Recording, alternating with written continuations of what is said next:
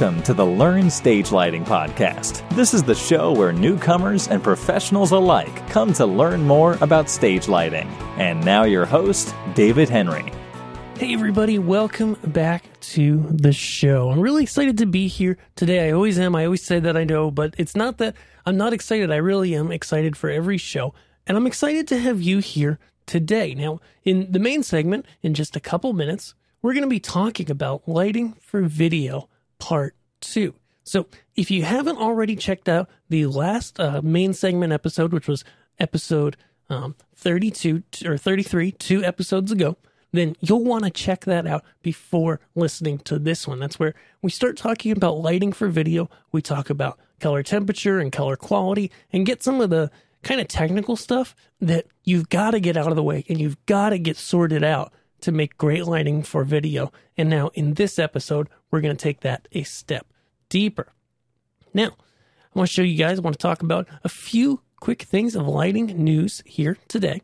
So, my friends at Elation Lighting and Obsidian Control Systems, their new console brand, have some brand new stuff out. Um, this was uh, at a show called PLASA, which is in Europe and uh, is a big trade show over there.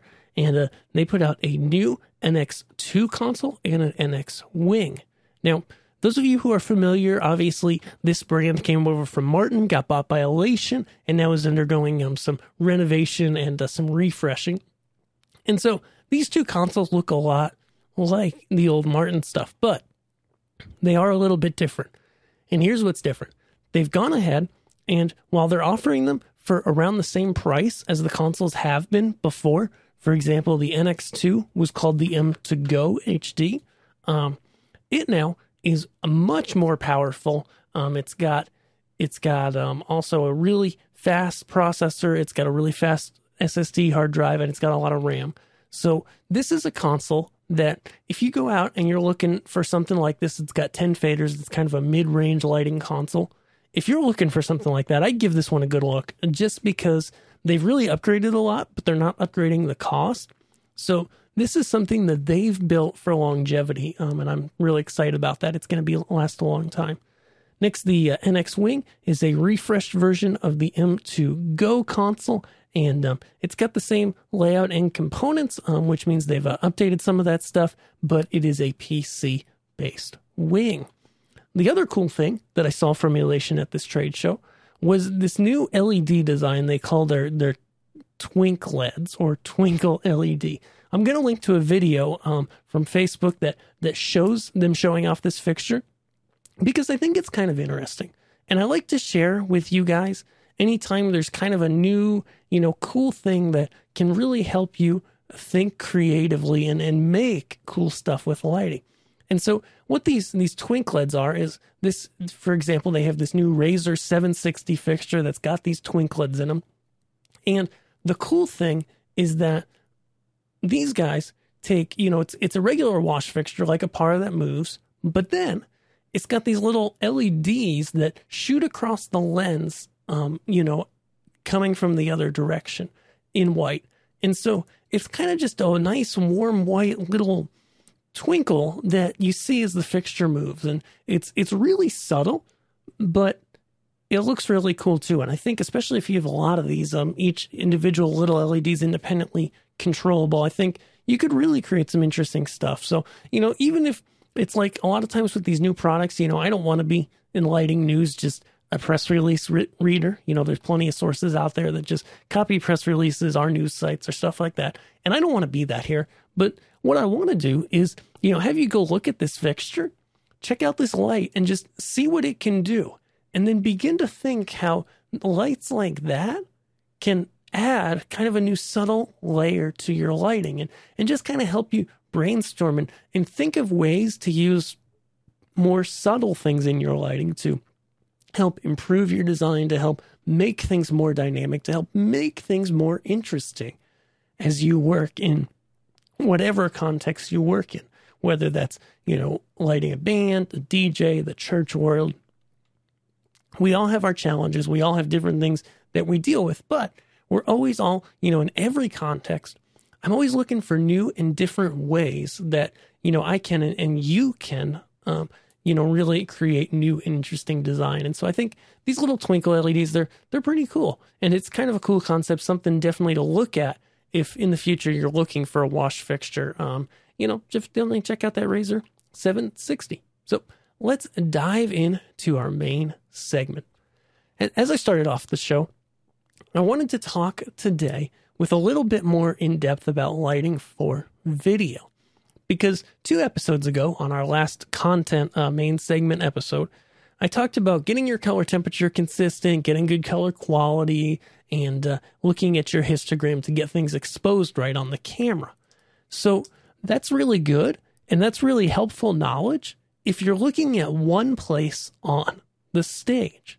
But if you've worked with lighting, you'll probably notice as you begin to work with multiple fixtures to be able to wash a whole stage with light, then as someone moves across the stage, oftentimes in a in you know a lighting design, oftentimes in a church or a club or a DJ set, as someone walks across that stage, you see a lot of variation.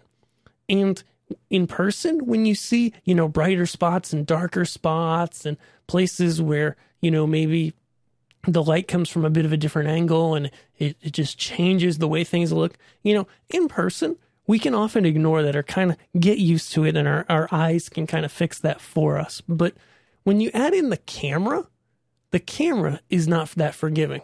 In fact, when it comes to lighting, the camera is the least forgiving instrument that you can look at your lighting with. So you really got to step it up a notch if you want it to look good. And that's why I want to introduce you to my friend Stan. So Stan is not somebody I've ever met, but Stanley McCandless was um, a theater educator, I believe. And in the 1930s, I think, he wrote a book about lighting the stage, which has, you know, become the McCandless method, which he pioneered, has become the really popular way to light a stage um, for music. It's it's the real or not for music. It's been the really popular like what am I saying? It's been the really popular way to light the stage for theater. Okay? And we often see it in other worlds. So what does McCandless say? Well, he says take two lights for any given acting area on stage. And I'm kind of paraphrasing this, okay? So you've got an acting area on stage, an area that two lights from the front are going to light up, okay? So you take that acting area, maybe it's eight feet, maybe it's 10 feet, usually it's around there, and you want to take one light off of center 45 degrees to the left and one light off center 45 degrees to the right. And then you want to go ahead and you want to put a light blue piece of colored gel in one of the fixtures and a light pink in the other. And then he says, you know, this is kind of, or maybe a light orange, um, depends on your show. Then he says, you know, if you mix these two together at full, it'll look like the middle of the day. If you just do the blue, it'll look a little more night like. If you do just the orange, it'll look more sunrisey or sunset. And so while that bit, the bit with the colors and the mixing, doesn't really apply outside of a theater in my mind. What does really apply, um, especially with LEDs and stuff these days, what does apply is this concept of two points of front light. Okay. And so I'm going to reference, um, you know, a lot of things. We have an earlier episode that um, we'll have a link to in the show notes. My fine assistant will make sure to get that in there. And to an episode where we talk about how to make an even wash for a stage because that's important here with video. Because when we have our front light, we want to follow what McCandless said. Okay. We want to get for every zone on stage two lights that are about 45 degrees off of center from that point on stage. So 90 degrees between the two lights horizontally. Then we also want to go ahead and vertically, we would like it's going to look best if you have that light about 45 degrees to the person's head. And we focus on the person, whoever's going to be on stage, we focus on about head height because that's where most people are looking most of the time and where, you know, you get the most clues from somebody on stage about, you know, what they're feeling, what they're thinking. You know, the face and the head is is kind of the most important part of a person when it comes to communication. You know, body language and that stuff matters and we got to light it, but we're going to optimize for the head. And so we want to get those two points of lighting um, on that person. And then from the back side, we want to get an additional point of lighting from overhead and behind a little bit, if at all possible. So I know we've got an episode in there in the earlier bits of the podcast, and I'll make sure we link to that in the show notes to uh, make sure you can get that if you if you didn't listen already. Then once we've kind of got across our stage our different areas of light, we then want to go ahead and think about the transitions between them. Okay. So you may have, say you've got an eight foot acting area on your stage that you're lighting for. And you go ahead and have three of those. Say it's a 24 foot stage, three eight foot acting areas across that stage. So now you've got two transition points between different acting areas on your stage, right? Side to side. So if you take a light, say you take an ellipsoidal or a spotlight, and you point, you know, two spotlights at that center section, two left and two right, and you focus them in independently, real nice, nice sharp edge, you know, everything looks good. As somebody walks across that stage, there's going to be some really obvious transition points. So, especially when we're lighting for a video, though it makes people look good uh, just to the human eye as well, we want to make sure we're taking care of these transitions. So we want to soften or use some diffusion gel like a Rosco 119 gel, um, which is a product that photographers and stage people put in front of lights to help soften it, or just a softer source like, you know, maybe a Fresnel light. Um, you can catch a podcast episode earlier on about what are all these different types of lights and uh, one of them is about wash lights, and we'll make sure to link to that in the show notes as well. But you know, there's there's different ways to soften your light, but especially when you're working with a video, if at all possible, you want to be able to soften that light to ease the transition points so that there's a soft edge, you know, to your two lights eh, between your different zones. And then you're able to go ahead and have those kind of soft points overlap and make it nice and smooth and even. Now, depending on the type of light you use, you may not be able to get it perfect. And so, you know, there may be a little bit of shading from the video crew that that comes in. But but as lighting people, you know, our job is really, if you can at all possible, make the lighting as even as possible. Because even when the video department is there doing what's called shading and they're they're paying attention to the video and adjusting the camera's iris and other other functions as you walk across the stage. Even if they do that, it still doesn't look as good as if the lighting was real even. So we want to make sure we get it even. Then the other type of balance that we want to focus on when we're working with video on our stage is we want to focus on the balance of different elements on our stage. Well, what do I mean by that? So you may have your front light, okay? And say it's at 80 foot candles. That's a measurement of the amount of light. And you may have a light meter, you may not, it doesn't matter.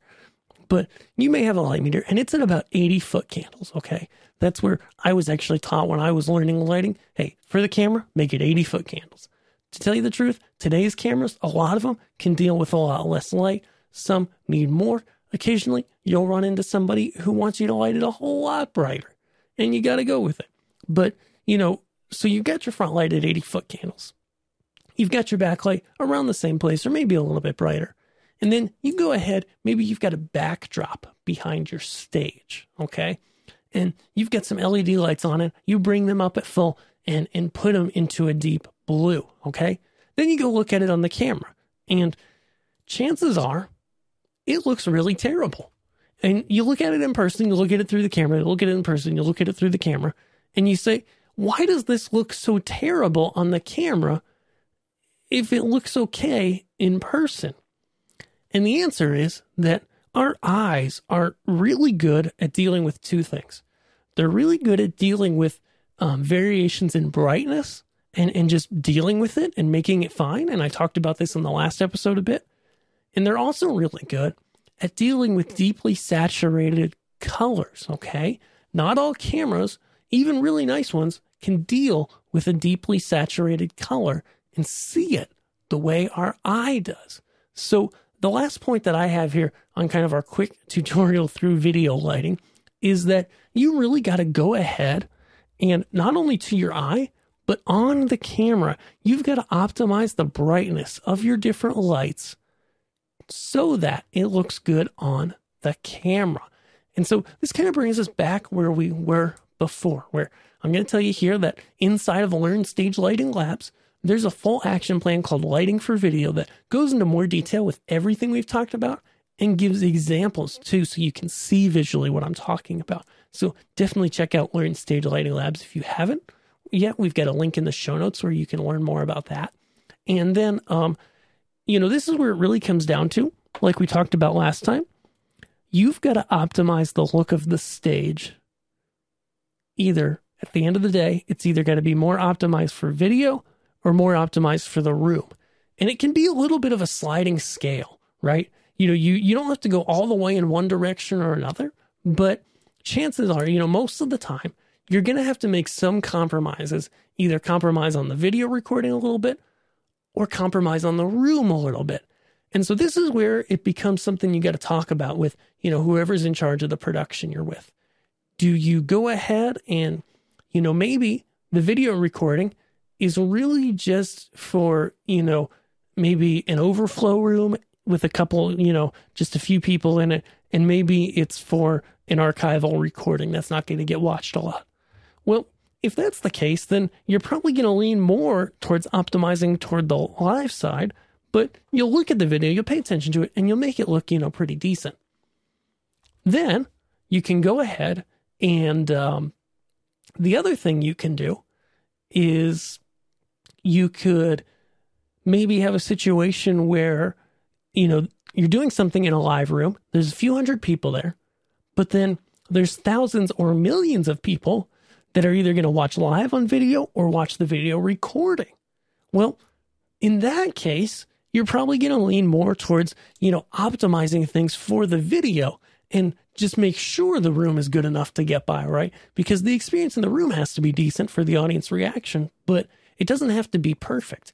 Whereas the video is going to go out to everybody, you know, tons more people. And so you'll want to optimize for that. So you really got to figure out, you know, in your specific circumstance, what makes more sense to optimize for, and then do that. And sometimes I know this is tough, which is why I'm telling you this that from the get go, when you're working with cameras, you got to get there with whoever's in charge of you and figure out the answers to these questions. You know, like what's more important to optimize for? Because it's going to affect every adjustment you make while you're working on lighting that show. And, and I do shows, you know, I do shows that are optimized both ways. There's not, it's not like there's one right answer. Like I said before, each individual show is different. Sometimes I light a show where in the room is more important. Sometimes I light a show where they say, you know what, we're going to sacrifice the in room experience a little bit because we want to make sure that the experience for the people on video is the best. And so that's really important to take care of. Awesome. Now, in closing, I want to thank you guys for listening today. If you are uh, new here, or maybe you've been here for a little while and you liked what you heard today, let me know in iTunes. Go to learnstagelighting.com slash iTunes, and you can click through to iTunes or Stitcher if you're on Android and give the show a rating and review. Just let people know real quick, just a couple sentences. Hey, I learned this from the show and it helped me. Or, you know, this guy could be a little better, but four stars anyways. Whatever you want to write, I want to hear from you. I want to get that feedback so I can know what to do in this podcast and how to make it better. Awesome. Next week, guys, I'm going to be answering your questions again. So I bring those in through learnstagelighting.com slash contact. There's a contact form there. And I also occasionally email out the folks who get my emails and I tell you guys, I ask for your questions. And uh, right now, let me tell you, I've got quite a backlog there. So Next week, we'll be answering those questions. So if you've been waiting for your question to be answered, um, if I didn't get to it last week, we'll be definitely doing that next week. And I don't want you to miss out on it. So make sure you subscribe to this podcast wherever you listen to podcasts. And I will see you guys next week. And that's it for today's show. Thank you for listening to the Learn Stage Lighting podcast. Be sure to visit us at learnstagelighting.com to see show notes, past episodes, and download a free guide on how to begin with lighting in your specific context. I'll see you guys on the site. Thanks.